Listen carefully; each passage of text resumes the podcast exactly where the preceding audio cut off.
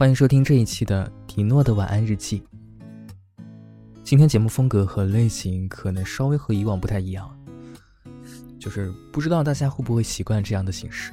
但是不管习不习惯，今天也就这样了。因为今天录节目的时候确实没有准备稿子不知道为什么有人可以像我没有准备稿子可以说的这么底气十足。哎，怎么说呢，因为平时大家听节目的形式可能更多的是会扮演一个讲故事的人这样的一个形象，后来发现这种节目其实你录久了还是蛮无聊的，我会觉得好像少了一份真实感。因为从来没有像今天这样过，可以坐到麦克风跟前跟大家好好说一些心里话，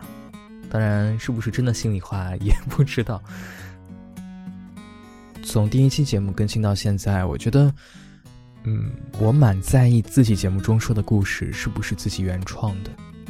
因为写原创故事的时候，第一是可以把自己的一些情绪呀、想法呀，最近我自己对待生活的态度呀，以及一些诡异的生活经历，给放进一个又一个电台故事里。我会觉得这样对我自己来说是一种宣泄情绪的方式，而且套着故事的外壳好像也会给自己画上一个保护色。就比如说啊，这个月月初我也尝试去读了一下其他朋友公众号写的文章，以前一直觉得切，那些文章好像别的主播也读过，我再读一遍有什么用呢？那肯定也是没什么人听的，所以还是自己写东西自己录好了。我觉得应该还是会有人喜欢我自己写的故事的，可是现实可是现实永远跟你的想法不一样。就比如前几期挑了几个比较喜欢的公众号去读了一下，那结果是确实那些公众号的节目的播放量好像比我自己写的要好一些，这就会让你对自己产生一个怀疑。比如上周我一直在质疑自己，说你写写的故事可能也就真的是你自己喜欢。就比如我最近一直在更新的秋冬过境这个系列，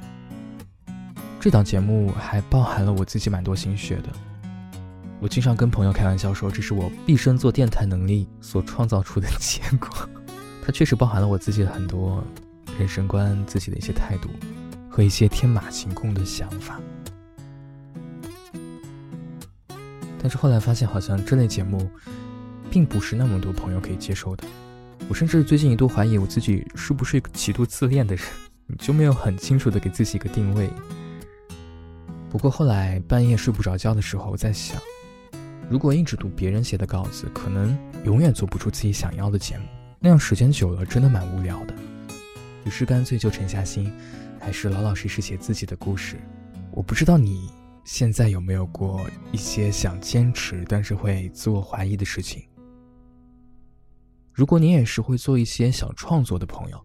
不管是画画、音乐、短视频，还是像电台的这种形式，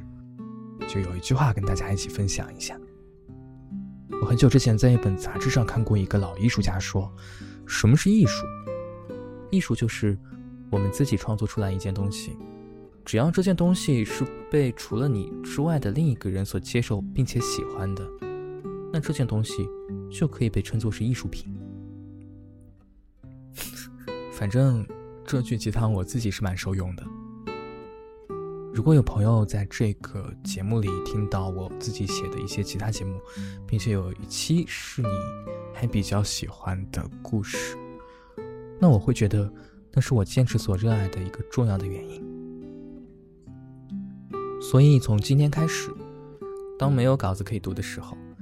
就会像现在这样随便和大家话话家常、聊聊天，感觉好像会是一种另外形式的原创节目一样。前段时间经常会收到一些朋友的私信啊，说总觉得你说的故事都是你自己的经历啊，我很开心，因为说的确实不是我自己的经历。但是有哪一天的节目让你有这样的感觉，那说明我的演绎是成功的，还是有一点暗暗的窃喜。好了，下周是二零二零年的最后一周，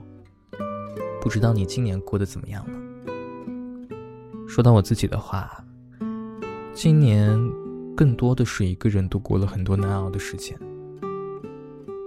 你有没有过这样的感觉啊？当很多外界的压力带给你很多不好的情绪的时候，自己就好像是一个在高空走钢索的人，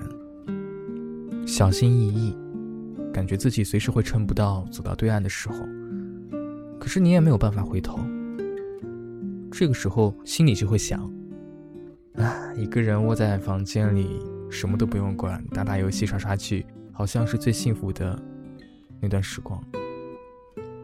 所以我又会想到孤独感这件事情。我觉得到了一个年龄段以后，孤独的状态可能是一个常态。年纪小一点的时候，总是一遍又一遍在心里想，为什么别人不理解我，然后我对很多其实并不是很熟悉的人也袒露过自己的很多心事。那如果是好朋友，可能会互相交心的说一些心里话，你会得到一些安慰。但如果只是表面上的好朋友，不是那么要好的可以交心的朋友，往往说完以后你得到的是对方的敷衍的回答，又会想，我干嘛要把这个事情说给这个人听呢？后来慢慢也就懂了，很多事情是需要你埋在心里，自己一点一点消化的，没必要让所有人都知道。你只需要做到的是别辜负自己就好。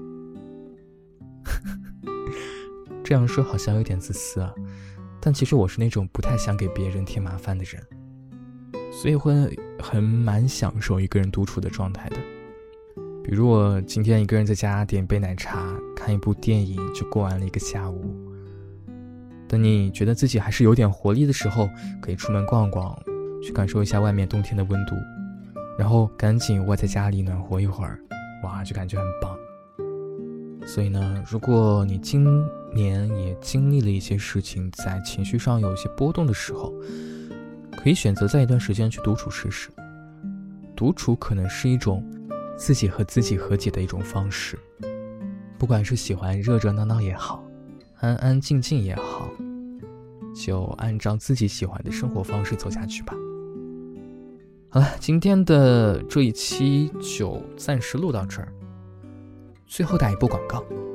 如果你想从其他方式找到我，可以关注微博公众号迪诺的，可以关注新浪微博和微信公众号迪诺的晚安日记。然后还有就是在节目列表下方秋冬过境系列的节目，大家有兴趣可以听一听。这可能是我自己一个新的节目的尝试的模式。好了，就这样，祝大家在年底最后一个星期可以开开心心，今年所有没有达成的愿望可以在最后一个星期全部达成。